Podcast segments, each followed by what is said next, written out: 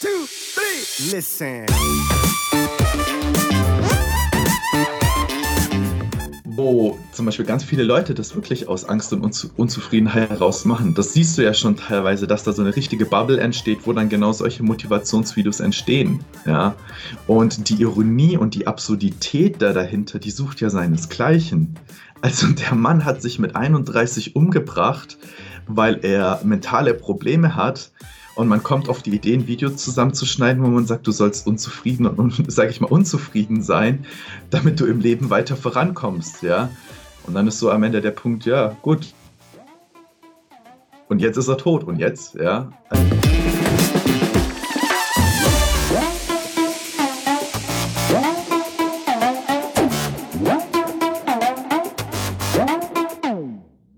Ich weiß gar nicht, wo sind wir denn gestern stehen, wo sind wir denn gestern stehen geblieben? Ich glaube, du warst gestern ähm, so an die Zuhörer. Ja? Ich habe äh, heute mal das quasi einfach ähm, starten lassen, hier den Podcast. Ja. Äh, wir hatten es gestern schon mal probiert, glaube ich, zweimal oder ich glaube oder dreimal, ich weiß es gar nicht. Die Te Technical Difficulties haben uns dann ähm, äh, leider dahin gerafft und jetzt haben wir es einen Tag später nochmal probiert. Wir probieren es jetzt nochmal. Ähm, äh, genau, ich starte einfach mal rein. Äh, ich stelle noch mal kurz den Gast vor. Erstmal herzlich willkommen, ähm, Sebastian Ehmann. Ich freue mich nochmals, dich wieder ähm, hier bei Skype begrüßen zu dürfen zum Podcast. Ähm, kurzes Intro für dich. Äh, wie gesagt, habe ich gestern auch schon gemacht.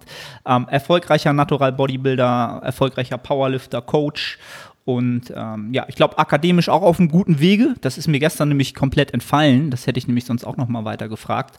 Ähm, Komme ich aber gleich noch mal zu. Ähm, ich hatte mhm. gestern auch so ein bisschen gesagt, dass ich dich so als Mindful Lifter, so habe ich das mal ähm, damals schon mal mit dem, mit dem Theo einen Podcast gemacht, auch so ein bisschen in diese Kategorie, äh, würde ich dich so ein mhm. bisschen bringen. Ähm, ja, erstmal nochmal herzlich willkommen. Cool, dass du auch heute nochmal Zeit hast für den Podcast. Und äh, wie gesagt, habe ich was vergessen? Und ähm, ja, wann geht's in die Staaten? Ich freue mich. Danke, dass ich da sein darf. Ähm, also für mich geht es in die Staaten wahrscheinlich ab Dezember. Ähm, obwohl, wenn man sich die äh, gerade die äh, Zahlen von Corona in Florida anguckt, also ich bin ja dann in Florida, das ist ja katastrophal im Moment. Von dem her kann man da, denke ich, schlecht in die Zukunft schauen, aber die haben ja fast 15.000 neue Fälle pro Tag. Ähm, ja, deswegen erstes Semester Online-Studium jetzt erstmal und dann muss ich gucken, was auf mich zukommt. Okay, wenn ich das damals irgendwann mal richtig gesehen habe, äh, geht's Bill Campbell oder war das irgendwie so in die Richtung, dass du da auch was genau. machst? Ja, Wahnsinn. Genau. Also das ist ja quasi schon, ähm, also viele werden jetzt sagen, okay, irgendwas habe ich da schon mal gehört, aber ich glaube, das ist schon so der Sechser äh, im Lotto, den man so schießen kann, wenn man äh, mit diesem Sport so wirklich mal in die Tiefe gehen will, rein von der wissenschaftlichen Arbeit, oder? Auf jeden Fall. Ich meine, ähm, der Master ist ja auch ein relativ kurzes, ein kurzer Abschnitt eigentlich. Ähm, aber der Bill und auch das ganze Labor da ist dann halt auch eine gute Grundlage, falls ich zum Beispiel auch einen Doktor machen wollen würde, ja. Und ähm, auf der anderen Seite ist es so, wenn ich zum Beispiel voll, Vollzeit ins Coaching gehen wollen würde, dass man da unten eine sehr, sehr gute Verbindung auch zu vielen Leuten hat, die sehr groß in der Szene sind, also da dann halt auch gut Kontakte knüpfen kann. Von dem her ist es so oder so halt eine gute Win-Win-Situation, ähm, da zu studieren. Und es ist eine geile Umgebung. Also wer feiert nicht Silvester gern unter Palmen? Also kann ich dir nur zustimmen. Äh, ich glaube, meine Frau und ich, wir waren die letzten Jahre bestimmt vier oder fünf Mal in Florida. Ähm, das ist schon ein nice place to be. Ähm, ja, super, super angenehm.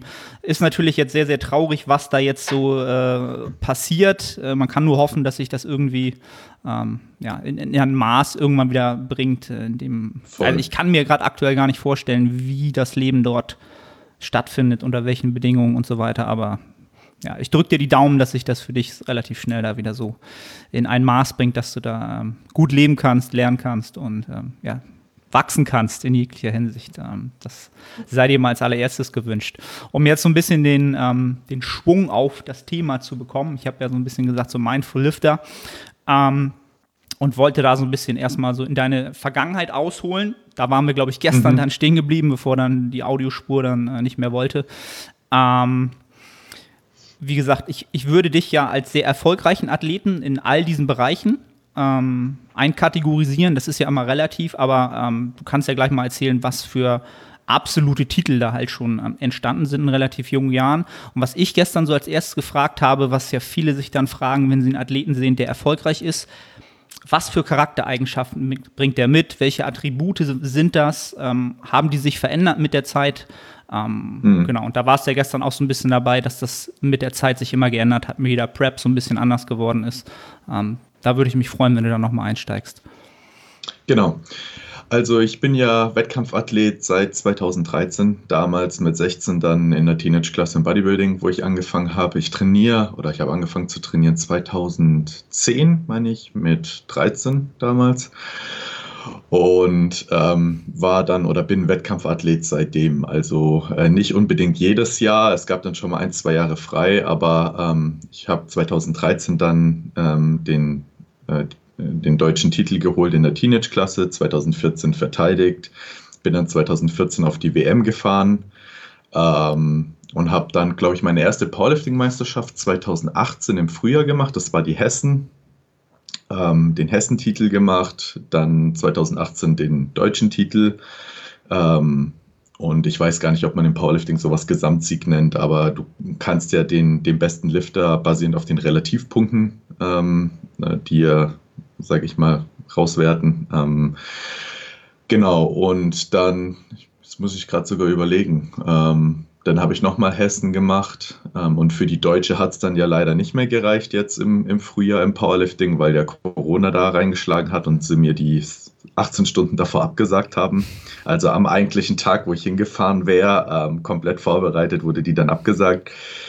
Genau, und da hatte ich noch eine Bodybuilding-Saison da dazwischen. Ähm, die, sag ich mal, aus leistungstechnischer Sicht nicht besonders gut lief, aber aus persönlicher Sicht im Nachhinein ziemlich gut lief. Ähm, das ist ein relativ kompliziertes Thema, aber ähm, Müsste man eigentlich auch mal erzählen, um die komplette Geschichte zu verstehen. Aber nichtsdestotrotz, also um da vielleicht drauf einzugehen, ich finde es immer sehr interessant, dass wenn man sich auch mit anderen Menschen darüber unterhält, dass irgendwie jede Prep so ein bisschen unter einem anderen, ich würde mal sagen, Motivationsmotto läuft. Also zumindest war das bei mir so. Und ähm, die 2013 Prep, die war, glaube ich, oder die war für mich extrem stark geprägt, auch so äh, ja, Anerkennung von anderen Menschen zu bekommen, irgendwie jemand zu sein, ähm, mal was zu machen. Äh, also, wo man auch beispielsweise so, ähm, ja, maskulin wirkt, würde ich behaupten, ja. Also Muskeln als Mann aufbauen oder als junger Mann, ähm, wenn man sich beispielsweise nicht gesehen fühlt, vielleicht auch in der Schule oder allgemein von anderen Menschen. Und ähm, in gewisser Weise finde ich, wenn ich im Nachhinein drüber nachdenke, ist es halt krass, weil ich ja in den ganzen Sachen immer durch den, sage ich mal, durch den Sieg in gewisser Weise positiv bestätigt wurde. Das kann man jetzt, sage ich mal, zum einen als positiv als auch als negativ betrachten, weil ähm, du ja auch die konstant darin bestätigt wirst, dass so wie du damit umgehst, das gut ist. Ähm, und beispielsweise, wenn du anfängst, die Sachen auch an den Sport zu knüpfen, dass es eine gute Idee ist, das an den Sport zu knüpfen, weil irgendwo wirst du ja da drin bestätigt.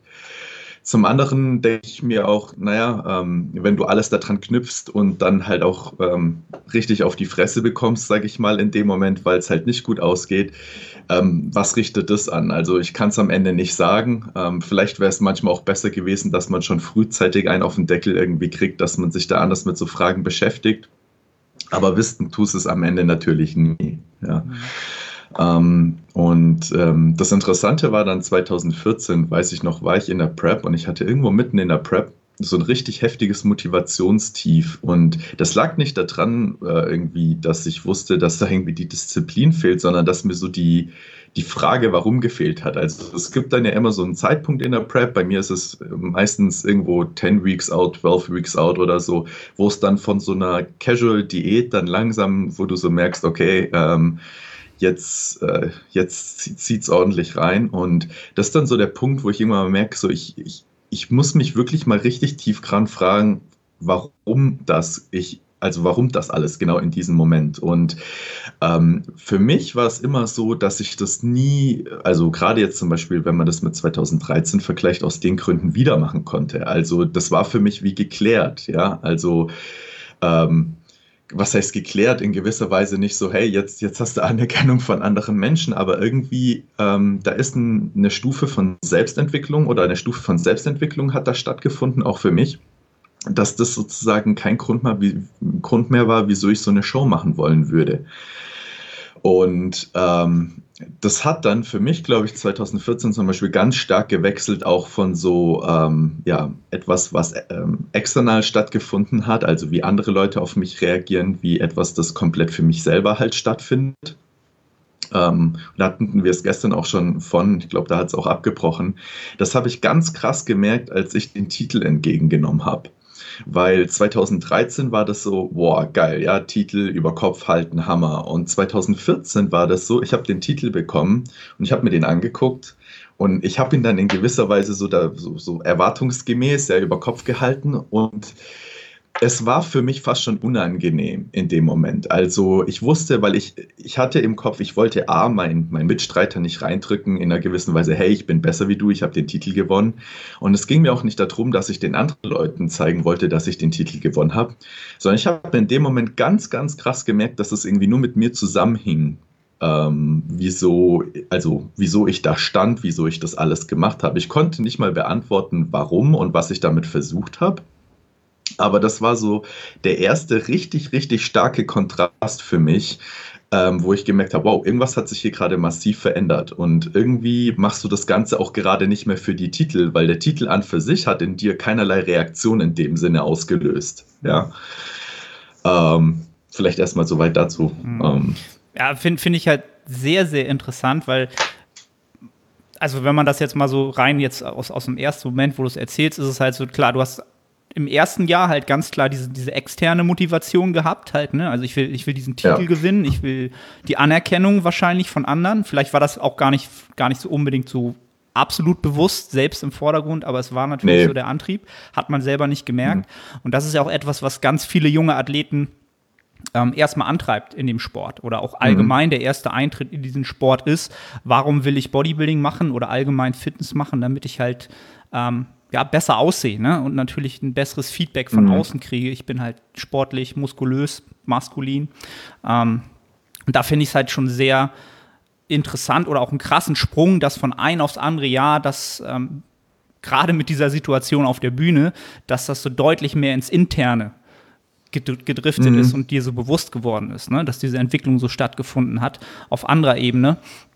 Ähm, das, ja.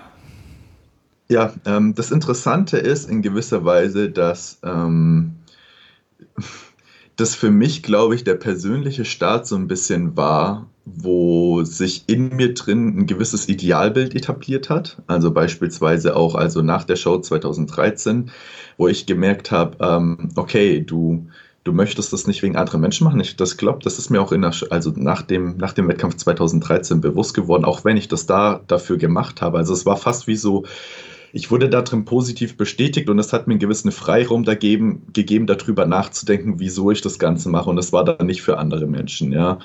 Ähm, also ich habe das so ein bisschen für mich aufgearbeitet, aber der Punkt war dann, wo ich halt gemerkt habe, und das hat so 2014 angefangen, dass sich in mir drin so ein gewisses Idealbild kreiert hat, wie ich mich selber sehe, wer ich sein möchte. Man würde jetzt zum Beispiel, wenn man ähm, also ich würde sagen, dass, dass es auf jeden Fall auch ego-getrieben war, bloß dass es nicht halt das Standard-Ego ist, was viele Leute in dem Moment sehen im Sinne von, hey, äh, ich lade mir 10 Kilo mehr drauf, wie ich will, sondern halt sowas wie, dein Ego sieht ein Idealbild von dir. Du bist ein extremer Leistungsathlet, du bist Perfektionist, du bist jemand, der niemals aufgibt, egal was, ja. Und ähm, das in gewisser Weise nicht hundertprozentig das wiedergespiegelt hat, wer ich vielleicht wirklich bin in dem Moment, ja. Das Problem ist aber, sage ich mal, gewesen, dass durch die Erfolge auch das immer weiter bekräftigt wurde, weil ich habe eigentlich in der Regel mehr in den Sport investiert und wurde darin bestätigt immer. Ich investiere mehr, ich werde bestätigt, ich investiere mehr, ich werde bestätigt und ähm, das hat sich dann halt so weit vorangetrieben, dass ähm, ich ja beispielsweise auch, also ich hatte 2017 und 2018 Phasen, wo ich ja den Sport auch gleichzeitig gemacht habe, also wo ich Bodybuilding und Powerlifting gemacht habe, morgens Powerlifting, abends Bodybuilding und ich über 40 Stunden die Woche im Studio war. Ähm, über Wochen hinweg ähm, und das auch gut funktioniert hat. Also wo ich jetzt nicht sagen würde im Nachhinein, das war jetzt komplett dumm. Ja? Also ähm, in der Zeit ist richtig viel passiert und ähm, das ging auch gut vorwärts. ich schon gemerkt habe, dass irgendwie so ein bisschen äh, ein Disconnect in mir selber stattgefunden hat, ja, weil ich habe das schon wegen mir selber gemacht oder das kam nur aus mir selber heraus. Also das war nie so, dass ich gesagt habe, in dem Moment ich chase gewisse Titel wirklich oder ich chase, also sicherlich auch. Ich will das nicht immer als 0 auf 100 betiteln, ja, aber das war sicherlich auch ein Faktor, keine Frage. Also sowas kriegst du auch komplett nicht komplett raus aus jemandem, der im Wettkampfsport drinne ist, ja. Aber es, es hat sehr viel in mir selber stattgefunden. Aber ich habe auch selber gemerkt, dass da irgendwie so ein gewisser Disconnect am Ende da war zwischen dem irgendwie,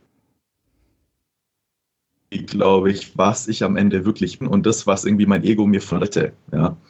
Ähm, und das ist zum Beispiel was, da kommen wir vielleicht gleich drüber zu sprechen, was, glaube ich, im Sport relativ, ähm, relativ großes Thema ist weil immer diese, ähm, diese Differenzierung gemacht wird zwischen, ähm, macht man etwas von außen oder macht man etwas von innen und sobald es von innen kommt, ist es gut. Ja? Aber du kann, man kann sich auch von innen beispielsweise, ähm, man kann Dinge aus Ängste machen. Ja? Wenn ich beispielsweise eine Aktion ausführe, rein allein aus der Tatsache raus, dass ich extrem unzufrieden mit mir selber bin, ähm, und das dann beispielsweise über eine Aktion versucht zu kompensieren, heißt es nicht unbedingt, dass das Ganze so für mich gut ist, wie ich es mache. Und ähm, das ist zum Beispiel was, was ich jetzt in der Zeit auch für mich aufgearbeitet oder versuche gerade auch für mich aufzuarbeiten. Aber ich halt schon krass merke, und da hatten wir es auch mit Charakter, oder das hast du gesagt, welche Charaktereigenschaften der Sport so ein bisschen anzieht, wo man schon irgendwie sehr, sehr oft ähm, parallel. Also es ist ja auch nicht unüblich, dass man zum Beispiel gerade im Bodybuilding Leute sieht, die einen extrem Perfektionismusdrang haben, in so einem Ausmaß, dass es nicht mehr, dass man auch nicht mal sagen könnte, hey, das hat jetzt einen gewissen Sinn sogar für meinen Erfolg, sondern sogar in einem Ausmaß, wo man sagen kann, okay, das befriedigt jetzt gerade nur einen neurotischen Zwang und nicht mehr, ähm, dass es irgendwie einen nennenswerten hätte. Und daran, finde ich, sieht man immer oft relativ relativ schnell, was für Ausmaße das sogar für manche Menschen halt annimmt. Ähm, genau, also das, das vielleicht ähm, so ein bisschen mal als Nachhinein, was dann noch dazu passiert ist. Mhm. Also ich, ich glaube, gerade die, ähm, diese Ratio von internen zu externen Motiven oder Motivationen, ähm, die, die, ähm, das, das verschiebt sich ja im Laufe einer Trainingskarriere immer ähm, vielleicht mal mehr, mal weniger in die eine oder andere Richtung. Und ich glaube halt, dass ähm, wie alles, ähm, was halt zu sehr in eine Richtung geht, ähm, dass das so ein bisschen dann auch toxisch wird. Halt, ne? Alles, was im Übermaß passiert, wird dann so ein bisschen ähm, toxisch. Und ähm, ja, ich glaube, mhm. in deinem Falle finde ich es halt sehr, sehr interessant, weil du ja auch gesagt hast, du hast halt, ähm, ob das nun Fluch oder Segen war, sehr, sehr stark ähm, natürlich immer wieder die Bestätigung bekommen, wie du es ja auch gesagt hast halt, ne? Und was einen mhm. dann natürlich auch immer wieder antreibt, ähm, unter Umständen ähm, zu sagen, wie du, ich bin halt jetzt noch disziplinierter, noch perfekter, ich passe noch mehr an, ich optimiere noch mehr. Ähm, mhm. Wo ich halt immer das Problem sehe oder was ich halt auch bei vielen jungen Menschen aktuell sehe, die in den Sport kommen. Also ich glaube, der Sport wächst aktuell. Also so sieht es halt auf Social Media aus, ähm, auch im Leistungsbereich sehr, sehr stark. Ähm, mhm. Aber diese Entwicklung, und ich sehe das jetzt halt wirklich aus, aus dieser, ich bin halt ein alter Mann-Sicht. Ne? Also die meisten denken, ah, wie alt bist du denn? Ähm, die Podcast-Zuhörer werden es wissen, halt, ich bin halt 37 mittlerweile und mache den Sport jetzt, glaube ich, seit 13 Jahren oder so. Und mhm. ähm, du, man merkt halt mit der Zeit, dieser All-In-Approach, den du halt vielleicht äh, in jungen Jahren auch fahren kannst von deinem Umfeld und auch von deinem sozialen Umfeld, da kommst du halt sehr, sehr gut mit, mit rum, weil du hast vielleicht noch nicht so viele ähm, dir wichtige soziale, emotionale Kontakte ähm, über längere Zeit etabliert, dass du sagen kannst, ähm, also ich, ich, kann auch diesen Sport zu 100 Prozent leben, ohne dass ich irgendwie selber merke, dass es für mich auf anderen Ebenen, dass das Wachstum da dann stehen bleibt dafür. Ich muss ja immer irgendwas geben dafür, mhm. dass ich halt diesen All-in-Approach habe. Ähm, und ähm, ich glaube, das, das kann man den jungen Athleten auch nicht, äh, das, da müssen sie durch und das ist auch ein, ein Weg, den sie gehen müssen. Ähm, ich finde es halt immer wichtig, so ein bisschen aufzuzeigen, dass man natürlich in der Zeit versucht, so ein bisschen herauszufinden, äh, wer man ist, seine, seine Attribute zu finden. Und die muss man natürlich, holt man sich natürlich erstmal irgendwo anders. Ich bin halt Bodybuilder, ich bin Natural Bodybuilder, ich bin der disziplinierteste, der härteste, ich bin der, der immer alles gibt. Mhm. Ähm, genau, und dann, das finde ich halt sehr, sehr interessant, dass du gesagt hast, du hast so ein bisschen gemerkt, ähm, du glaubtest vielleicht zu sein, du musst halt immer besser sein, aber es war nicht, es war nicht äh, out, äh, im Einklang mit dem, was, was intern bei dir gerade passierte vom Wachstum. Verstehst du, was ich meine? Genau, ja. Voll. Also das Interessante ist halt, oder für mich, was ich jetzt auch in letzter Zeit so für mich ganz klar gemerkt habe, ich glaube, viele Leute und auch gerade junge Leute kommen in den Sport oder es zieht auch Menschen an, die im Vorhinein in irgendwas ein bisschen defizitär sind. Also ähm, ich würde jetzt mal, ähm, ich will das, ich meine, es ist immer schwer, sowas zu verallgemeinern, aber ich würde sagen, zum Beispiel Selbstwert ist schon ein großes Thema und Selbstwert ist nicht gleich Selbstwert. Also ich meine, wenn man sich dann auch mal zum Beispiel Psychoanalytiker dazu anschaut, ähm, wo die Selbstwertprobleme herkommen oder beispielsweise wie die am Ende genau ausschauen, das kann sehr unterschiedlich sein. Aber in gewisser Weise zieht der Sport doch, also dieser Grundgedanke zum Beispiel bei von, von, einigen Selbstwertproblemen ist, ich bin nicht genug so wie ich bin, also muss ich etwas machen, um mehr zu sein. Und wenn du darin noch einmal bestätigt wirst, dann ähm, ist der Punkt, dass du halt immer mehr machst und Leistungsideal und Perfektionsideal entwickelst, um mehr zu sein und um, sage ich mal, gerecht zu werden. Und sowas sehe ich, also wie du sagst, auch in jungen doch recht häufig und ich erkenne mich da selber auch sehr stark wieder drin, dass die halt in YouTube, wie auch immer, halt sehr gut Zugang dazu finden. Ähm, das natürlich, ich will gar nicht sagen, dass die das, äh, dass es negativ ist, sondern das auch wirklich mögen und denen das gefällt. Aber auf die Art direkt darüber denken oder beispielsweise, wie sie da herangehen möchten, ähm, das doch ähm, für mich oftmals toxische Motivationsgründe auch für die Menschen dann halt am Ende hat. Ja, also und dann ist am Ende die, die Frage, auch für mich als Außenstehender, was mache ich? Lasse ich die Person beispielsweise einfach ihre Erfahrungen machen? Ja, lasse ich sie sozusagen einfach ins kalte Becken springen und denke mir, ja, mit genü genügend Selbstreflexion äh, kommt sie da selber irgendwann mal drauf? Oder was gebe ich zum Beispiel auch so einem Menschen irgendwo mit? Inwieweit versuche ich ihn vielleicht schon vom Denken ein bisschen positiv in die richtige Richtung zu beeinflussen? Weil wenn ich dann irgendwie einen jungen, einen jungen Kerl habe, der 16 ist oder 17 zumindest kommt, ist und zu mir kommt und oft merkst du, dass die sogar schon ähm, richtig verblendet auch sind, ja. Also äh, sei es auch manchmal mit der Einstellung beispielsweise, was, was der Outcome am Ende ist, ja. Also beispielsweise, ja, und dann trainiere ich jetzt ein Jahr und dann bin ich sozusagen das Dark Horse und gehe zur Meisterschaft und äh, mache Gesamtsieg, so, ja. Und wenn du merkst, dass da gerade so viele Dinge persönlich auch für ihn daran geknüpft sind, plus die Erwartungshaltung, dass er da natürlich hinkommt und abräumt, ähm, bei einer Meisterschaft, wo subjektiv gewertet wird und wo du auch keine Kontrolle darüber hast, wer kommt und wo das Feld stetig schwieriger wird, ja, ähm, das ist eigentlich so die Grundvoraussetzung für, für Chaos, ja. Und das ähm, mag dann so sein, dass es den einen einfach ein bisschen wachrüttelt und dem dann einigermaßen gut damit geht. Aber ich kann mir auch sehr gut vorstellen, dass da für die ein oder anderen Leute richtiger Schaden entsteht. Ja, ähm, und ich habe es auch schon selber erlebt. Ja, also auch im, im Athletenumkreis. Und ähm, das ist halt, das ist dann halt schon heftig, wenn du halt merkst, wie sowas auch jemand ähm, dann, wenn er sein Selbstwert dran knüpft, noch mehr zerstören kann, beispielsweise. Ja. Ähm, aber ich finde es find halt super interessant, weil in gewisser Weise, wenn man mal die Augen dafür aufmacht, schon sieht, wie viele Parallelitäten eigentlich auch in den Charaktereigenschaften so in dem Sport unter den Menschen herrschen. Natürlich, weil das auch irgendwo notwendig ist. Also du selektierst natürlich danach. Ich meine, du kannst nicht jemanden haben, der nicht diszipliniert ist und nicht auf Leistung aus ist und dann im höchsten Maße Bodybuilding macht. Ähm, aber ich glaube auch nicht, dass es nur danach selektiert, sondern ich glaube auch oft, dass es Leute anzieht, die so in Anführungsstrichen ähm, vielleicht ähnliche Probleme haben, wieso sie in den Sport gekommen sind. Und bei dem einen entwickelt sich das dann vielleicht ähm, in einem relativ gesunden Maße in die richtige Richtung, dass er halt auch immer reflektiert, das für sich aufarbeitet und weiß ich nicht, auch mal einen, einen, dritten Platz macht oder mal irgendwas anderes passiert, wo er dann halt merkt, ey, ich möchte den Sport so und so machen. Und ich glaube, bei jemand anderem geht es, driftet es dann vielleicht eher in die andere Richtung, ja, wo es dann zu diesem glorreichen Ziel wird, unbedingt mal, weiß ich nicht, das und das zu bekommen, komme was wolle und ich, ich, ich äh, investiere so lange alles in meinem Leben, bis ich das Ganze erreicht habe und dann bin ich jemand, ja, oder dann habe ich etwas oder dann, dann äh, bin ich endlich mal vollkommen. Und das ist zum Beispiel was, was ich aus meiner Position mittlerweile sagen kann und wo ich echt froh drum bin, weil ich halt auch einfach noch so jung bin. Ähm, es ändert sich nichts.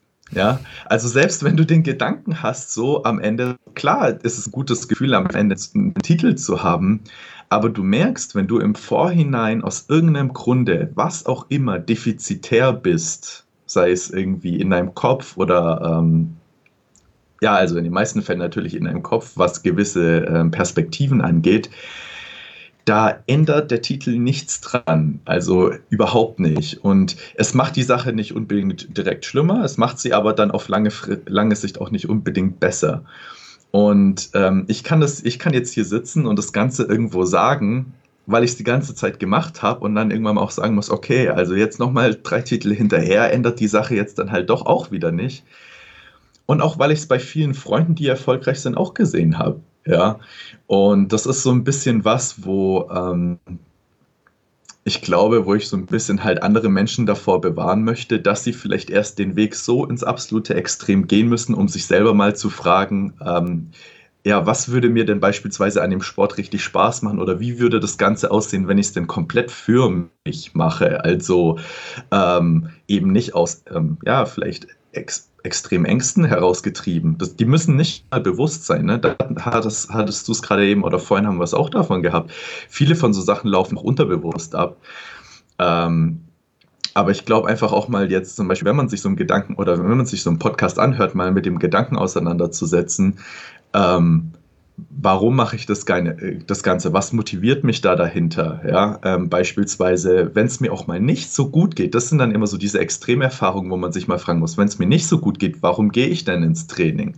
Ähm, warum mache ich denn die Wettkampfdiät? Ich meine, genau deshalb kommt die Frage ja auf, wenn es einem so extrem schlecht geht, ne? wo man dann am Ende irgendwie in der Wettkampfdiät ist und so, warum mache ich denn das Ganze? Aber das kann man auch schon in anderen Situationen machen. Und auf die Fragen eine wirklich auf die Fragen lohnt es sich mal wirklich in die Tiefe zu gehen und beispielsweise ähm, nicht so einen Satz rauszuhauen. Ich meine, das höre ich ganz, ganz, ganz, ganz oft, wo mir dann jemand sagt, ja, warum, warum machst du das? Ja, ähm, ja weil ich es liebe. Ja, und ähm, das ist, das ist, das glaube ich auch. Du machst den Sport nicht, also du machst, du, du hast dir den Sport ausgesucht, weil du ihn liebst.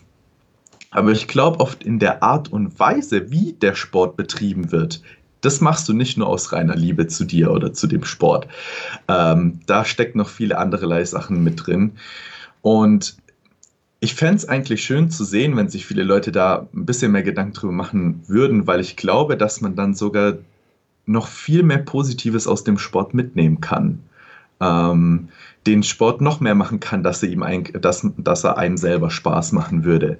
Und ähm, ja, das, hm. das ist Finde ich, finde ich sehr, sehr, sehr gut und da resoniere ich auch sehr, sehr stark mit, ähm, um da den Leuten, weil du eben so gesagt hast, sich mal hinterfragen und sich mal fragen, warum mache ich den Sport, weil ich es anfangs halt auch angesprochen hatte, so The Mindful Lifter. Ich hatte ja mit dem Theo, wie gesagt, auch schon mal eine ähm, Podcast-Episode ja. aufgenommen vor anderthalb Jahren.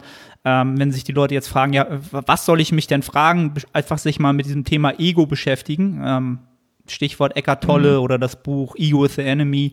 Ähm, das sind halt so die Fragen, mhm. die euch darauf bringen, wo man sich dann hinterfragt, warum mache ich den Sport? Warum mache ich überhaupt, warum mache ich etwas? Was treibt mich da an? Äh, was könnte der Antreiber sein und was ist da vielleicht ein toxischer Antreiber? Und ähm, wie will ich das einfach mal für mich frame und aus welcher Sicht kann ich das Ganze sehen? Und mhm. ähm, was du gesagt, schon gesagt hast, ich glaube, wir alle kommen aus einer ähm, aus einem Antrieb in diesen Sport, äh, genau, wo uns irgendwas fehlt, wo wir irgendwas ähm, ja, wo wir irgendwas haben wollen. Ähm, und dieser Antrieb, dass ich natürlich als, gerade als wettkampforientierter Athlet, natürlich äh, sehr emotional an meinem, an meinem Trainingsprogress ähm, gebunden bin und daran auch so den, den, Spaß oder die, das Enjoyment an diesem Prozess, den Sport zu betreiben, festmache, ist natürlich etwas, was sehr, sehr viele Gefahren birgt. Ne? Weil, wie du schon gesagt hast, mhm. es, es, gibt halt in einer sportlichen Karriere oder, ja, wenn man es jetzt ganz dramatisch sagen will, in der Biologie dieser Erde halt kein, kein, kein immer lineares Auf, sondern es ist immer ein Auf und Ab. Und wenn halt ein Down kommt, ja, dann hat man halt nichts mehr, woran man sich festhalten kann. Außer sein, ich bin ja der Wettkampfathlet und bei mir läuft es halt immer progressiv in diese Richtung nach oben. Ne? Ähm, mhm. Und das finde ich halt sehr, sehr interessant, dass du gesagt hast, gerade jetzt so aus Coaching-Sicht, äh, man hat natürlich junge Athleten und die kommen genau aus diesem Muster natürlich oder die haben dieses Muster und dann diese Frage sich selbst zu stellen, okay, muss ich, kann ich das jetzt schon moderieren oder sind sie einfach in der Entwicklung nicht da und sie müssen da erstmal hin, um das Learning zu haben. Ja, und das finde ich halt mhm. sehr, sehr interessant, dass du sagst, okay, am liebsten würde man natürlich jeden das schon so näher bringen, dass das Klick macht und dass er ah, okay, verstehe ich. Ich will den Sport wahrscheinlich auch noch in 10 oder 20 oder 40 Jahren machen. Ne? Das mhm. ist so immer etwas, wo, was mir ganz oft oder was, wo ich so ein Mensch bin und auch, auch in meiner Coaching-Philosophie jemand bin, der auch nur Menschen anzieht, die wirklich wahrscheinlich den Sport sehr, sehr langfristig machen wollen. Die äh, mhm. äh, unter Umständen schon auch externe Ziele haben, die dann immer kommen und sagen, ja, Wettkampf jetzt nicht, ich kann es mir aber gut vorstellen. Aber genau dieses, dieses haben, so sie wissen noch nicht so richtig, ob sie sich darauf einlassen wollen, weil das natürlich ähm, ein Punkt ist, wo, wo irgendwann Schmerzen lauern können. Das wissen die vielleicht schon so ein bisschen unterbewusst und wissen nicht so richtig, ob sie sich committen sollen. Soll ich jetzt dieser Wettkampfathlet werden? Ne? Das war so bei mir in meiner Entwicklung etwas, wo ich erst so vor zwei, drei Jahren gesagt habe, ich mache Bodybuilding. Ich war selbst so unsicher und so mein, mein Selbstwert war immer so ein Problem bei mir, wo ich so gesagt habe, ich darf gar nicht sagen, dass ich Bodybuilding mache, weil ich, ich sehe ja noch gar nicht so aus in meinen Augen. Ne? Ich war immer so, ja, ich mache mhm. Fitness, so Mans Physik ist gerade so okay, aber Bodybuilding, ahne, das darfst du nicht sagen. So, dann kommen die Leute und sagen, du siehst ja aus wie ein Lauch. So, ne? Wäre nie passiert. Mhm. Oder wenn es passiert wäre, dann wäre ich halt wieder so anfällig gewesen, hätte mir das super zu Herzen genommen. Ne? Und das ähm, ist vielleicht etwas, wo viele junge Leute jetzt, die auch in diesem Sport sind und sagen, ähm, ich bin jemand, ich ziehe meinen Spaß aus diesem All-In-Approach und aus diesem, ich hole jede Wiederholung raus und Intensität ist alles.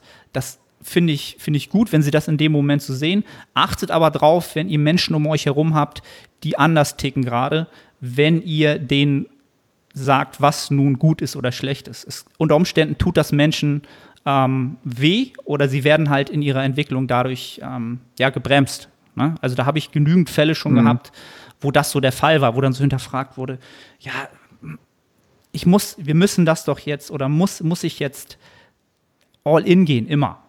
Ne? Und das mhm. ist jetzt vielleicht so der Übertrag aufs nächste Thema, was ich gerne ein bisschen mit dir be, ähm, betrachten möchte. Dieser, dieses Thema, wir haben zwar, wenn wir jetzt ins Training gehen, da haben wir ja ganz viele Faktoren aktuell oder die wir mittlerweile nehmen, um zu messen, wie viel Ermüdung wir anhäufen. Jetzt rein körperlich, ne? lokal in, ein, mhm. in einer Muskelpartie oder auch systemisch. Ne? Da arbeiten wir ähm, oder auch im Training mit RER, RPI, vielleicht auch mit Session RPIs. Wie viel Ermüdung häufig mhm. an? Was ich halt interessant finden würde und vielleicht auch so deine Meinung und wie du es halt selber vielleicht im Coaching nutzt, ähm, diese mentale Ermüdung, immer alles zu geben und sich immer alles abzufordern unter Umständen. Ähm, oder auch, genau, misst du das? Ist das ein Faktor für dich? Ähm, genau, das würde mich sehr, sehr interessieren. Ähm, das ist wirklich eine extrem interessante Frage, weil ähm, in gewisser Weise, ich glaube, also wenn man zum Beispiel jetzt auch so drüber nachdenkt, ja, man hat diesen Disconnect vielleicht auch so ein bisschen für sich selber, was gesellschaftlich von einem verlangt wird oder beispielsweise, was man auch selber von sich verlangt, beispielsweise über dem Ego. Und wenn dieser Disconnect groß genug wird und man ganz viele Dinge macht, die man in gewisser Weise eigentlich nicht wirklich aus sich in heraus will, sondern weil das, weil man sich selber dazu so ein bisschen zwingt, dann kommt man sehr schnell auch in Situationen, die ähm, auf Dauer sehr ermüdend sein können. Ähm, weil das ähm, ja fast wie so eine Art äh, Burnout dann für einen selber kreiert oder beispielsweise auch ja, was wie Angststörungen, Panikattacken kreiert, kreiert. Je größer der Disconnect wird, desto, desto heftiger wird es. Und jetzt ist natürlich ganz oft der Punkt, wo, wenn man sich das am Ende, am Ende als Coach siehst du nur, siehst du die Summe aus allem, sage ich mal. Ne? Also du siehst dann halt am Ende dem, du kannst den Lifter fragen über den Questionnaire, du kannst ihn, du kannst dir das Feedback am Ende anhören. Aber in gewisser Weise, ähm, manchmal denke ich mir natürlich auch meinen Teil dazu auch, ähm, ich meine, ich sehe natürlich auch nur eine Perspektive und ich bin nicht der Mensch selber. Aber trotzdem, wer bin ich beispielsweise dann auch als Coach, um ihm dann wirklich tiefgreifend zu sagen, wie er sein Leben zu führen hat? Ähm, und was mir dann am Ende, im Ende eigentlich nur übrig bleibt, auch was, wieso der Coach oder der Athlet ja mich am Ende engagiert hat, ist, ähm, dass ich ja, mit seinem Training so gut wie möglich halt umgehe. Ja? Ähm, das mag nicht bei jedem Athleten so zutreffen und man hat ja irgendwann auch eine, eine persönliche Ebene, wo viele Athleten das ähm, dann auch wertschätzen dafür, was du beispielsweise auch manchmal für ähm, Anregungen in anderen Lebensbereichen hast. Aber das sind dann genau die Momente, wo ich dann natürlich ähm, eher dann halt gucken muss, okay, was bedeutet das jetzt am Ende für unser Training? Ja? Was bedeutet das jetzt auch am Ende beispielsweise sportpsychologisch, wie ich mit so einem Menschen rede? Das hat sich, äh, glaube ich, bei mir halt massiv geändert, so im Laufe der Zeit, wo ich jetzt coache. Also ich coache jetzt auch schon seit sieben Jahren und ähm, meine eigene Selbstentwicklung ist natürlich in der Zeit extrem ähm, auch passiert. Und ähm, auch der Ansatz dann von, okay, ich bin irgendwo ähm, relativ gnadenlos mit meinen Athleten zu, ähm, ich habe jetzt deutlich mehr Weitsicht bekommen. Ja, also wenn ich irgendwo jemanden habe, wo ich auch weiß, das und das sind seine Ziele, da und da möchte der hin und er hat das so und so ganz klar zu mir kommuniziert, dann kann ich auch manchmal vielleicht ein bisschen härter in gewissen Situationen sein, ihm auch mal die Augen für irgendwas öffnen aber wenn ich auch jemanden habe, wo ich weiß, ähm, der redet eigentlich in 90 Prozent der Zeit beispielsweise mit mir relativ locker über die Sachen. Klar hat er seine Ambition oder so und dann kommt er mal zu mir und ist unzufrieden, fühlt sich nicht gut und du merkst, dass es irgendwie von außen beeinflusst ist, dass es nicht ihm kommt, dann weiß ich auch, dass ich mal mit ihm so darüber reden kann, dass ich ihm halt nicht Druck machen muss, sondern dass ich ihn auch versuchen kann, ein bisschen wieder auf sein eigentliches Sein zurückzuholen. Ja, das, was er möchte als er, am Ende und ihm auch zu sagen, dass es so okay ist, wie er darüber denkt, ja, und dass er sich eben nicht an ähm, beispielsweise andere Menschen oder beispielsweise auch an vielleicht in gewisser Weise seinem Ego anpassen muss, das ihm sagt so, hey, aber du, du, eigentlich musst du das so machen, ja, du, du musst das und das irgendwie ähm, bestätigen oder du musst das und das Bild irgendwo erreichen. Und demnach ähm, ist es dann sehr unterschiedlich, wie solche Menschen natürlich dann zu mir kommen. Also ähm, ich bekomme, also ich merke, dass ich das mittlerweile am besten eigentlich mache über mündliches Feedback einfach, weil wenn du jemanden hörst, ähm, kriegt man da den besten Zugang, finde ich, zur Person. Und dann kannst du natürlich noch irgendwie beispielsweise über den Questionnaire ähm, ganz objektiv dir irgendwelche Zahlen irgendwo holen. Aber ähm, und das ist meiner Meinung nach übrigens auch ein Punkt, der massiv unterschätzt wird im Coaching, wo kaum drüber geredet wird, ist ähm, beispielsweise einfach, ähm, wie der Athlet mit dem Coach umgeht, die Beziehung zwischeneinander und beispielsweise auch, wie man psychologisch oder sportpsychologisch mit so einem Menschen umgeht. Und ich will gar nicht sagen, dass ich jetzt ein großer Sportpsychologe bin, aber ähm, du kannst mit der falschen Kommunikation ähm, also das ist ein Make it or break it Ding. Ja, also wenn du jemanden hast, der beispielsweise eher davon lebt, dass man, dass du ihn positiv bestätigst, dass du ihm beispielsweise auch mal in Situationen, wo er sich runtermacht, beispielsweise positiv bestätigt, dass du ihn vielleicht auch an seine eigenen Ziele erinnerst, dass du auch guckst, dass er vielleicht nicht von außen so beeinflusst ist und einfach da guckst, dass er ähm, bei sich so bleibt, wieso er das Ganze macht, ja. Wenn ich dem Ganzen jetzt natürlich ähm, irgendwie sage, so hier, ähm, du bist ein Lappen, ja, streng dich mal an, so ganz, ganz typische Football-Motivation aus den USA, aus den 80er Jahren. Damit kannst du so jemanden zerbrechen, ja. Das hat dann am Ende nicht weder was Positives noch irgendwie ähm, bringt es eine bessere Leistung in dem Athleten raus, noch irgendwas Langfristiges. Ähm, aber das mag trotzdem in den ein oder anderen Situationen dann doch auch angebracht sein. Und ähm, das ist, finde ich, was, was gerade, also wenn du sagst, so mentale Ermüdung, vielleicht aus welchem Grund auch immer, ähm, aber wo so Kommunikation, äh, Einf Einfühlvermögen, und das ist äh, irgendwie was, was ich gefühlt auch recht wenig sehe, Einfühlvermögen in die einzelne Person, Einfühlvermögen für was sie wirklich will, ähm, in gewisser Weise, wer sie ist und nicht, was sie von außen auch aufgedrückt bekommt. Da kriegt man ja auch irgendwann mal ein Gespür dafür, insbesondere wenn man auch ein bisschen länger dabei ist und vielleicht auch ein bisschen älter ist. Ähm, dann kriegt man im Laufe der Zeit, glaube ich, auch so ein bisschen äh, erfahrungsgemäß natürlich auch ein Gespür dafür, was die richtige Antwort manchmal in der richtigen Situation ist. Also ähm, und auch wie ich beispielsweise mit so mentaler Ermüdung umgehe. Aber ich, ich habe da manchmal schon Schwierigkeiten, weil wenn du dann zum Beispiel auch merkst, so, ähm, wenn du oder wenn ich als Sebastian jetzt in der Position wäre und jemand kommt zu mir und ich mir so denke, boah, eigentlich würde ich mir mal grundlegend fragen, wie, wie ich mir mein Leben lebe in der Situation, ja.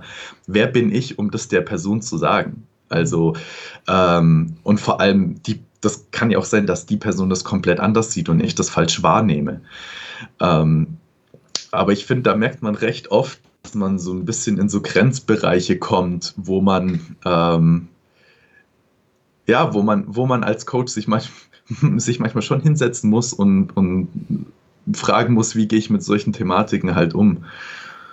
Mhm. Also ich, ich weiß genau, was du meinst. Das, das sind halt immer so, so Grauzonen dann irgendwann halt. Ne? Also was, mhm. wie soll ich das sagen? Ähm, also zum einen, was, was du gesagt diese, diese, ich glaube, das sind so, so, so Coaching-Personalities, die man, die man so mitbringt. Ne? Entweder es gibt so Menschen, die brauchen halt diesen autoritären, harten Coach, ja, und die, die mhm. über diese Widerstandsfähigkeit kommen. Und dann gibt es halt den verständnisvollen, geduldigen, beständigen, ja, der vielleicht auch nochmal so mit einer Analogie irgendwas erklärt. Ähm, und beides hat aber sicherlich auch in, in jedem ähm, Coaching-Szenario sein, seine Berechtigung. Aber was mhm. du gesagt hast, was so, was halt immer schwer ist, was auf der einen Seite, glaube ich, sehr, sehr gut tut, für, um den Gesamtprozess ähm, im Kontext zu sehen, ist diese Metaebene zu hören, ne, diese Empathie und, und so zwischen den Zeilen zu hören, was erzählt der Athlet, was sagt der Athlet. Ähm, und da hast du ja auch gesagt, also ich mache es ja auch so, dass ich wirklich über Video-Check-ins arbeite. Ähm, und mhm. ich könnte es auch nicht anders, weil ich äh, tatsächlich auch eher der Mensch bin, auch als Coach, der diese Metaebene braucht, um den Mensch zu verstehen um, um, mhm. um auch Anpassungen zu machen, die vielleicht auch absolut sind, Zahlenanpassungen zu machen. Ähm, aber ich glaube, es gibt sicherlich auch Menschen, die das gar nicht wollen, die einfach sagen, ich brauche einen Coach, der schreibt mir eine mhm. Mail und da sind die Makros drin und da steht drin, ähm, wie viel ich morgen zu beugen habe. Ähm, plus minus null und dann, dann mache ich das einfach. Und alles andere will ich gar nicht. Ich will den Sport einfach nur abarbeiten, so, ne, zu einem bestimmten Zeitpunkt mhm. in ihrem Leben. Ähm, aber genau, wenn dann dieser Moment kommt, wo man dann diese Metaebene hat und Themen aufkommen, ähm, wo man dann so denkt, klar, das ist wichtig, irgendwie den Menschen da zu verstehen, aber bin ich in der Position, da jetzt genau irgendwie ja nicht zu urteilen, aber da Einfluss drauf zu nehmen oder in gewisser Weise da Einfluss drauf zu nehmen, das ist halt immer schwer, wenn es dann in, in, in bestimmte Reich, Bereiche geht halt. Ne? Ähm, mhm. Da weiß ich, weiß ich genau, was du meinst. Ich glaube, das erste Mal, wo mir das wirklich bewusst geworden ist, also ich würde sagen, ich, ich bin auf jeden Fall ein einfühlsamer und empathischer Mensch, also von Grund auf. Und ähm, wo mir das das erste Mal im Coaching bewusst geworden ist, ist, als ich ähm, angefangen habe, Frauen zu coachen. Und ich meine das wirklich jetzt komplett wertungsfrei.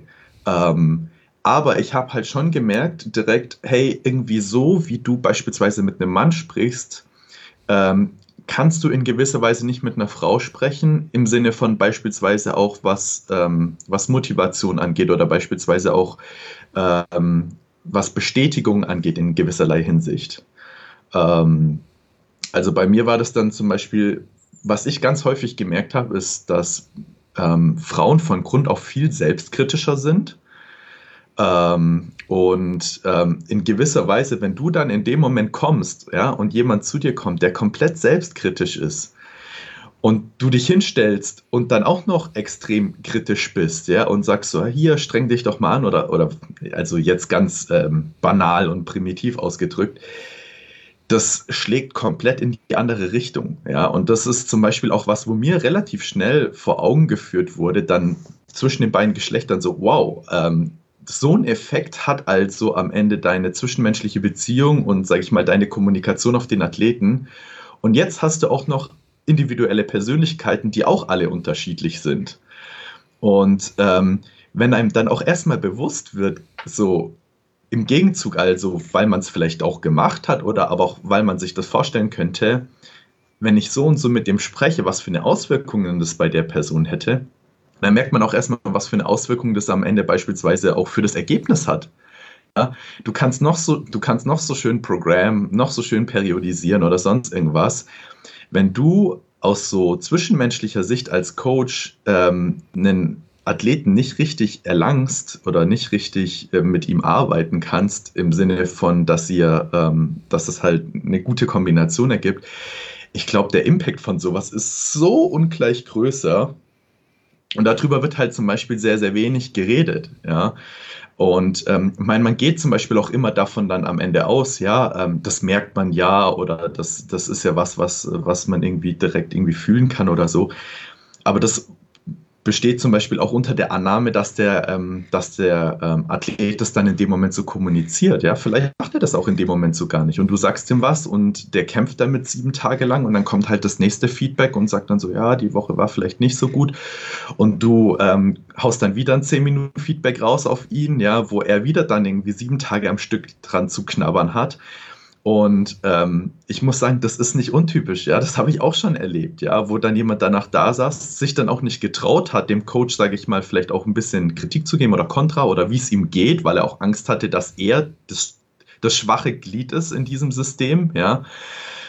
Und dann ganz schnell so zwischenmenschliche Kommunikation massiv backfeiern kann, ja. Der Athlet sehr unzufrieden ist, das wirkt sich massiv aufs Training aus und ähm, das sind zum Beispiel so Sachen, also um es glaube ich jetzt zum vierten Mal zu sagen, darüber redet man extrem wenig. Ähm, und der Impact ist meiner Meinung nach extrem groß. Äh, und das trifft jetzt nicht nur auf Mann und Frau zu, sondern halt, wie gesagt, auch auf individuelle ähm, Charakteristika der Menschen.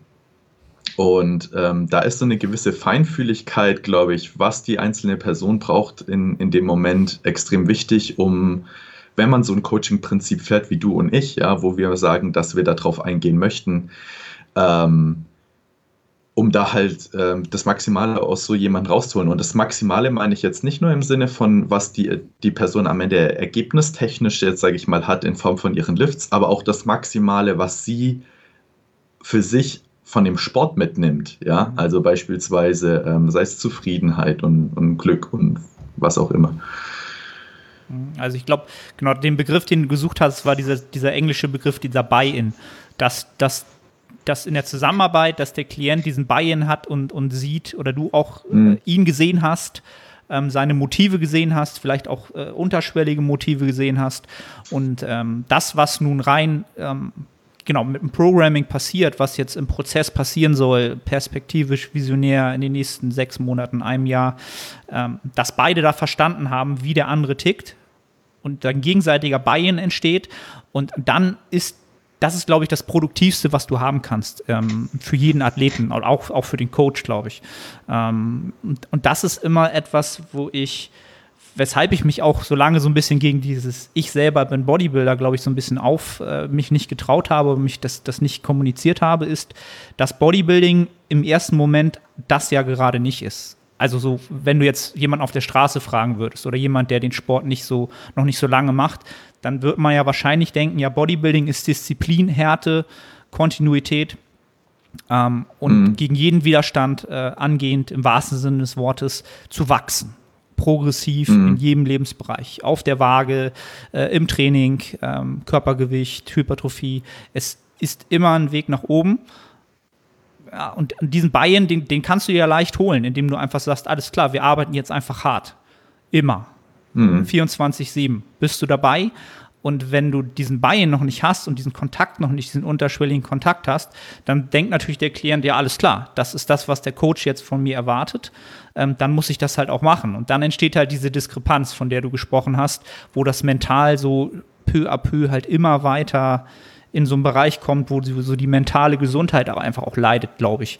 Und wo dann ähm, ja irgendwann die Sinnhaftigkeit hinter dem hinter dem Training, warum mache ich das Ganze, so verschwindet halt, ne? Oder diese Diskrepanz so groß ist. Ähm, und genau, wie du das dann vielleicht in der Prep hattest, dass man sich dann so fragt, warum mache ich das überhaupt? Ne? Warum gehe ich jetzt noch ins Gym?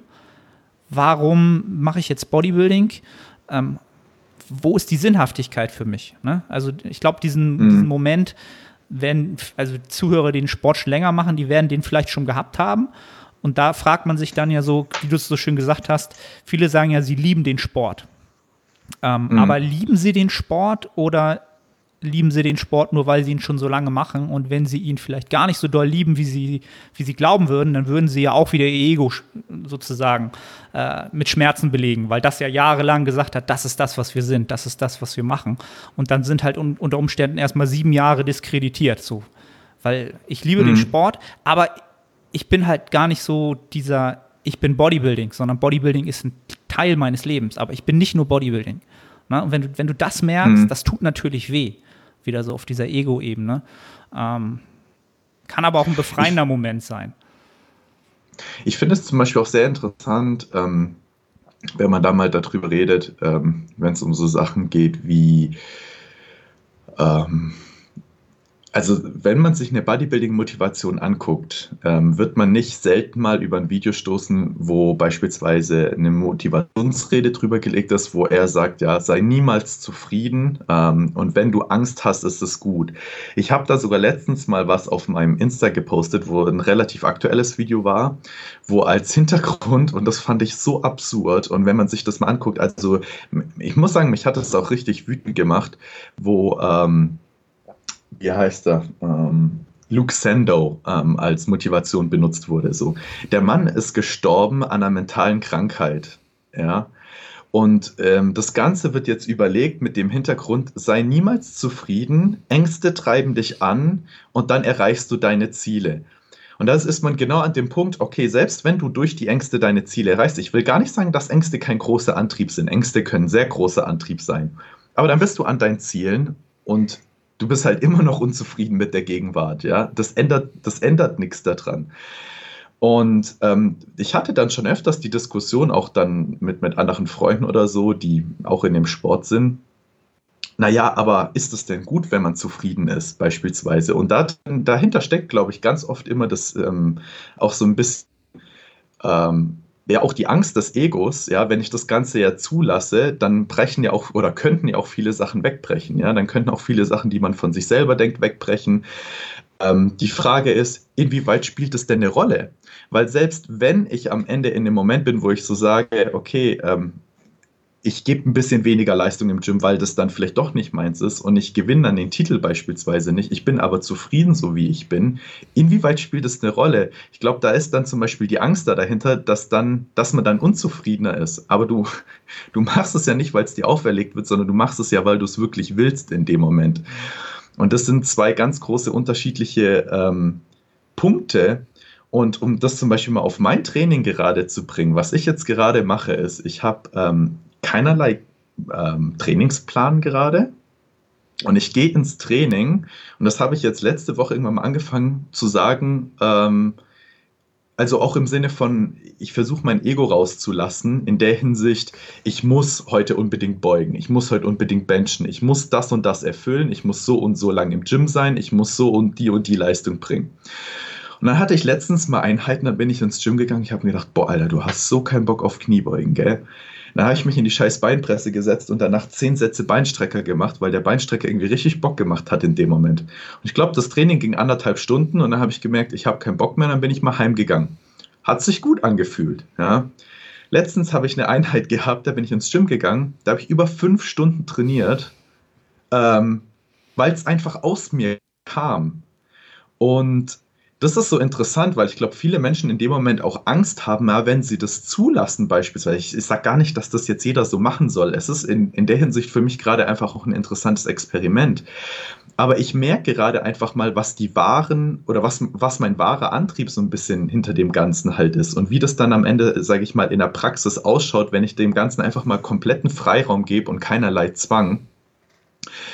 Und dann einfach zu sehen, hey, du liebst den Sport wirklich. Du, du machst den Sport, weil er dir gut tut. Und selbst wenn du, weiß ich nicht, äh, mal keine Struktur hast, endet das vielleicht mal da drin, dass du fünf Stunden trainierst, sei es klug oder nicht klug, aber in dem Moment hat es dir einfach Spaß gemacht, ja.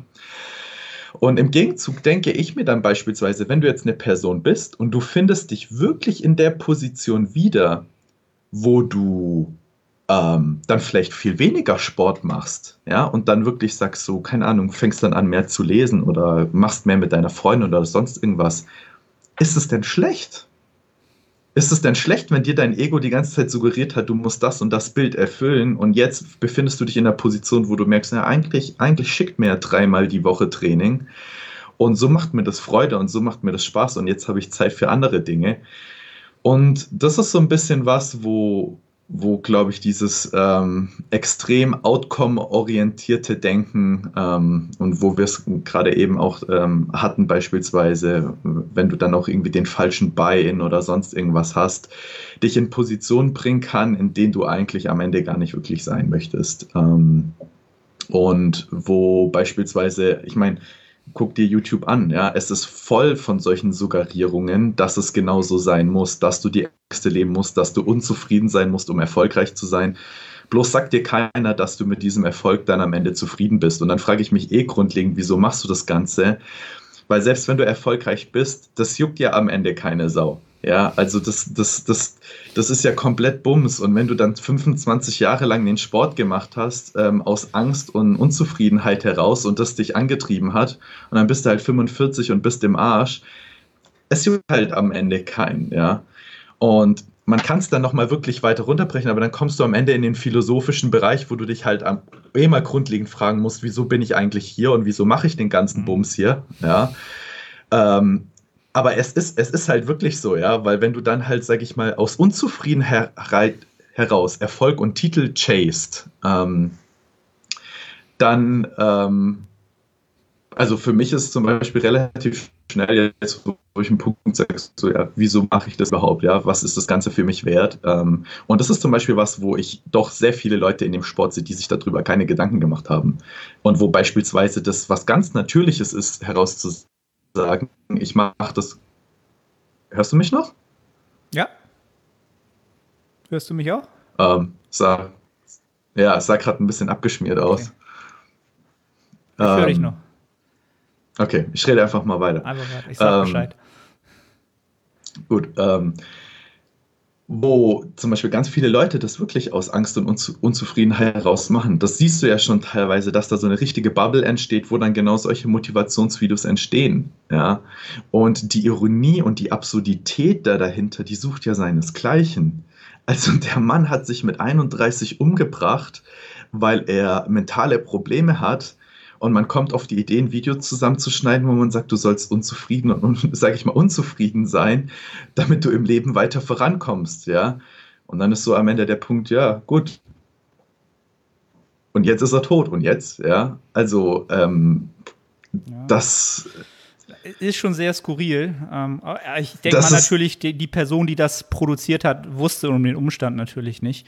Und daran siehst du dann halt auch natürlich jemand, ähm, wie sehr bin ich halt in dem Sport drin und weiß halt um Hintergründe und das ist natürlich umso tragischer in, in dieser Kombination. Ähm, aber halt diese Motivationsvideos, ich sehe das halt also so ein bisschen in, als Analogie zu, zu, zu, einem normalen Trainingsbooster halt. Ne? Das ist ja auch so eine Sache, wenn du halt immer einen Trainingsbooster reinknallen musst, um deine Kapazitäten zu erhöhen, die aber gar nicht deine sind, sondern du holst sie ja extern rein sehe ich das halt mit mhm. Motivationsvideos auf der mentalen Ebene. Das ist halt die Analogie dazu halt, ne? Du guckst dir halt, gehst, willst ins Beintraining gehen und guckst dir halt so ein Motivationsvideo an, wo Tom Platz halt davon erzählt, dass du daran denken musst, dass du stirbst, wenn du in der Kniebeuge im, im, im Loch sitzt. So, das ist natürlich mhm. etwas, wenn du im ersten Moment dran denkst, ist das eigentlich eine geile Sache, oder? Das ist so heroisch, so Kniebeugen und daran an Sterben denken. So, also ich kann, ich, kann mhm. die, ich kann die Faszination daran völlig verstehen. Ähm, ich habe mir das früher auch oft, oft angeguckt, ähm, aber ich habe halt gemerkt, das resoniert halt wirklich wieder nicht mit meinem internen Antrieb, den Sport zu machen halt. Ne? Mhm. Ähm, und da sind wir halt wieder bei dem Thema, wann wird es halt mental, wann geht es da bergab? Und wann ist ein Athlet irgendwann, genau, vielleicht an, an dem Punkt angekommen, und da war ich schon oft hier im Podcast, wo ich so die Angst habe, dass wir Menschen an den Sport verlieren also einfach aus dem Sport rausgehen und den, den Sport nicht mehr machen, weil sie ihn zehn Jahre lang so ja, ab, abgekoppelt von ihrer inneren Motivation gemacht haben, dass sie dann einfach ausgebrannt mhm. sind. Sie können das einfach nicht mehr. Es ist vorbei. So, ich, ich, die können dann ins Gym gehen, aber finden halt keine Sinnhaftigkeit mehr. Und das finde ich halt todtraurig halt. Ne? Oder im, im schlimmsten Falle wie, äh, ja, Sando, der dann äh, nicht mal das Leben mehr äh, sehen wollte, weil er halt, also vielleicht jetzt nicht aus Trainingssicht, aber ähm, ja, es gibt halt viele Menschen, die mental, ähm, ich glaube, nach dieser Zeit jetzt umso mehr ähm, mental einfach damit Problemen zu kämpfen haben, sich aber nie trauen würden, das zu sagen, weil das ist ja auch wieder Schwäche. Also wenn ich irgendein Problem habe, irgendeine Kränklichkeit habe und das auf mentaler Ebene umso mehr, dann ist das ja in unserer Gesellschaft, glaube ich, immer noch im Großteil wird dir das als Schwäche ausgelegt. Ne? Also du bist mhm. mental nicht stabil ähm, und das macht man nicht. Und als Bodybuilder bist du ja widerstandsfähig. Also körperlich sowieso und dein Mindset ist ja auch sozusagen dein Schwert und dein, ne, damit gewinnst du ja sozusagen die Schlacht im Training, damit gehst du jetzt in die Einheit und damit gewinnst du auch auf der Bühne ne, gegen die anderen. Mhm. Also das ist ein schwieriges Thema und ähm, ja, ich, ja, sch schwer zu, zu moderieren ähm, und manchmal auch schwer zu sehen halt, finde ich, bei ja, vielen Athleten. Ja, also ich meine, du hattest vorhin ja zum Beispiel auch mal Tolle angesprochen, mhm. ähm, Eckart Tolle, wo es ja auch ganz viel um diese, um diese Geschichte geht, ähm, sage ich mal, dein wirkliches Sein, ja, und was am Ende das Ego ist. Und das ist zum Beispiel was, wo ich glaube, ähm, das ist bei uns im Sport ein, ein Riesenthema. Also was heißt ein Riesenthema in dem Hinsicht, dass es niemand zum Thema macht, mhm. verstehst du? Und ähm, das ist auch zum Beispiel was, wo der wahre Antrieb und wie der Sport am Ende eigentlich für die einzelne Person, glaube ich, gelebt wollen würde, wenn sie sich damit auseinandersetzen würde, glaube ich, oft sehr unterschiedlich wäre, wie es in der Realität am Ende ist.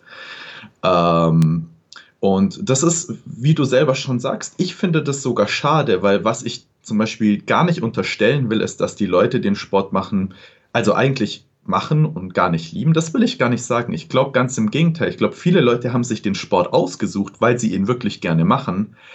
Aber manchmal machen sie ihn in einer Art und Weise, der sie in gewisser Weise so, der so ungleich ist mit ihrem wirklichen Sein, dass sie nach einer gewissen Zeit vielleicht einen Burnout haben oder sonst irgendwas, der sie sogar dazu bringt, dann am Ende komplett damit aufzuhören. Und die wahren positiven ähm, Effekte, die der Sport vielleicht für sie hätte, sie gar nicht mehr genießen können. Und ähm, das finde ich irgendwo wiederum dann doch sehr, sehr schade, weil ähm, ich meine, wir beide lieben Kraftsport, deshalb unterhalten wir uns gerade und deshalb hast du diesen Podcast, ja. Ähm, aber ich merke doch oft, wie, ähm, ich sag mal, wie uneins die Leute, glaube ich, selber damit sind und mit dem Sport. Und das merkt man auch mal, wenn man da wirklich offen dafür ist und sich jemand, sich mit jemandem unterhält und dem mal wirklich ernst zu greifen in die Augen schält, oh, Augen schält, in die Augen schaut, in die Augen schaut und mal ein paar von solchen Fragen stellt. Da merkt man recht schnell mal, mit was, doch mit was für einer Oberflächlichkeit da viele Leute für sich selber das Ganze halt leben.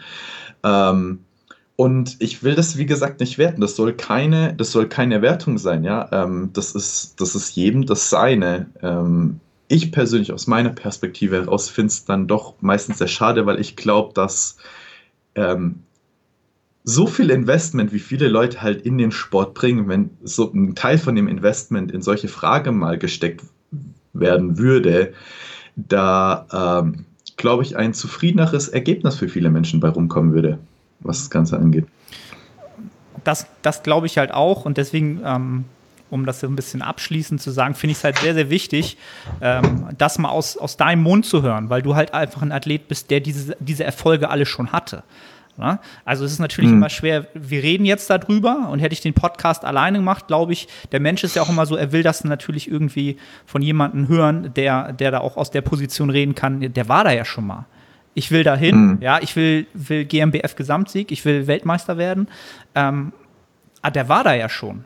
Okay, und jetzt, ne, jetzt hast du da so eine Entwicklung gemacht und dieses, ähm, ist genau mal so ein bisschen Zeit zu investieren, sich zu fragen, warum mache ich das Ganze, dass das tatsächlich sogar noch einen positiven Einfluss auf deine, auf deine Karriere als Athlet nehmen kann und dass du irgendwann sogar zufriedener und vielleicht sogar noch mit einem besseren Platz auf der Bühne ähm, mit einem Grinsen dastehst und, und dich einfach freust darüber, dass du, ähm, um jetzt ganz philosophisch zu werden, am Ende des Tages diesen Überluxus zu haben, so viel Muskulatur mit dir rumzutragen, so lean geworden zu sein, grundsätzlich gesund zu sein und dann auch noch mental gesund zu sein ich glaube, also mir fällt halt nichts ein, so aus, aus meiner kleinen Weltsicht, was einfach mehr Luxus sein könnte als diese Position. Das ist Ultima. Das, mehr geht nicht. So, das ist, das ist doch so, das, das ist halt für mich so, wo ich so sage, okay, wenn ich da mal irgendwo hinkomme, ja, dann, dann mhm. würde ich mich halt riesig freuen.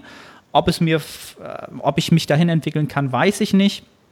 Ähm, ja, das wäre, wäre halt so eine Sache, wo ich so sage, das ist nochmal so ein externer Antrieb ähm, und ein interner zugleich. Also ganz so ein durch, so durchmischtes, durchmischtes, durchmischtes Gefühl dessen halt. Ne? Also an, an alle Zuhörer, die jetzt ähm, bis hierhin äh, zugehört haben.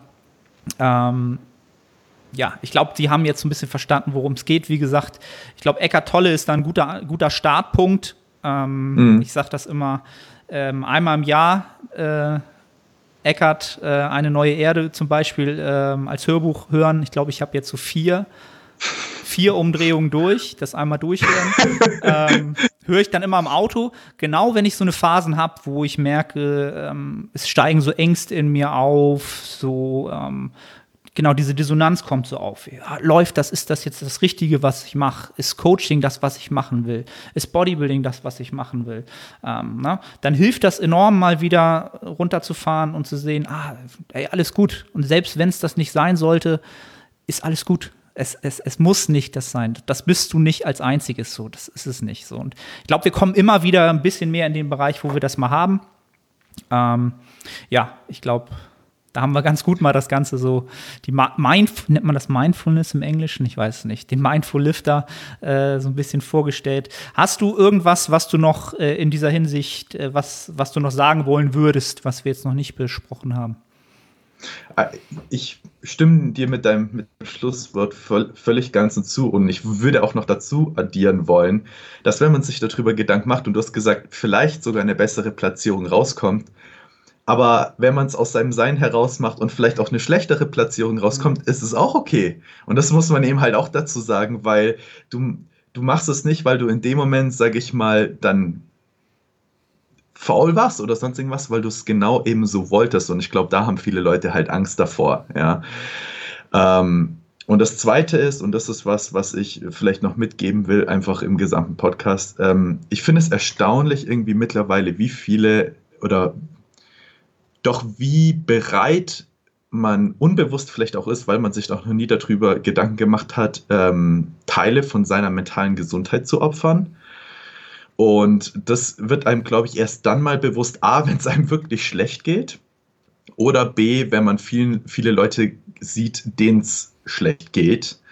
Und deswegen will ich einfach nur jedem an, an, ans Herz legen, sich darüber mal Gedanken zu machen, weil in den meisten Fällen, wenn du dann am Ende aufgrund von deiner mentalen Gesundheit dazu gezwungen bist, und ich will dazu sagen, dass jeder unter mental unter Probleme der mentalen Gesundheit leiden kann, ja, ähm, dann hättest du, dich, hättest du dir gewünscht, dass man sich im Vorhinein vielleicht schon über ein paar von solchen Sachen ähm, mal Gedanken gemacht hätte. Und ich will damit nicht sagen, dass man direkt krank ist. Und ich will damit auch nicht sagen, dass Leute, die auf an, aufgrund von anderen Gründen krank sind, wofür sie nichts können mental, dass das dasselbe ist. Ich will das überhaupt nicht vergleichen.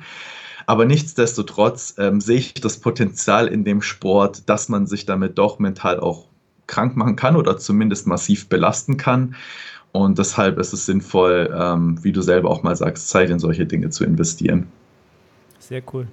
Also, ich glaube, äh, enorm wertvolle Podcast-Episode geworden. Ähm, war halt auch genau das, was ich so ein bisschen besprechen wollte, wo ich so dachte, da wirst du jemand sein, der da viel Input geben kann. Bin ich enorm dankbar für. Und ähm, ja, wenn die Leute mehr davon haben möchten, äh, wo finden sie dich im Internet? Lass die Leute gerne wissen. Ähm, also für mich, ich glaube, die beste Plattform ist Instagram. Ähm, äh, genau, also ich habe jetzt nicht, nicht, nicht so ein großes Social-Media-Portal oder so wie der, der eine oder andere. und sonst glaube ich halt mal ab und zu über den, ähm, über den obligatorischen Podcast.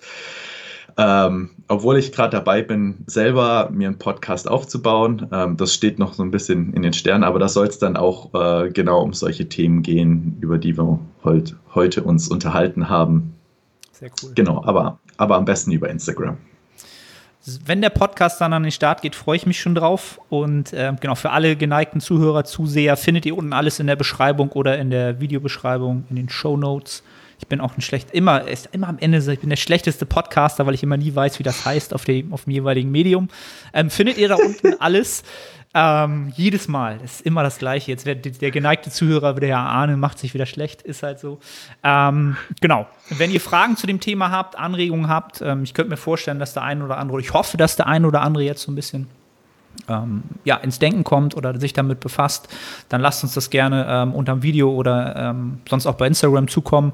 Ähm, wenn da genug Interesse besteht, machen wir vielleicht dann in Zukunft noch eine Episode, die dann ein bisschen tiefer geht, vielleicht sogar noch, obwohl ähm, ja, doch, da kann man schon sehr tief gehen. Ähm, mir hat es enorm Spaß gemacht. Ich danke dir, wie gesagt, mir sehr, auch. sehr für deine Zeit und äh, bedanke mich bei den Zuhörern. Und wir hören uns in der nächsten Episode. Bis dann. Vielen Dank. Ciao, ciao. Ciao, ciao.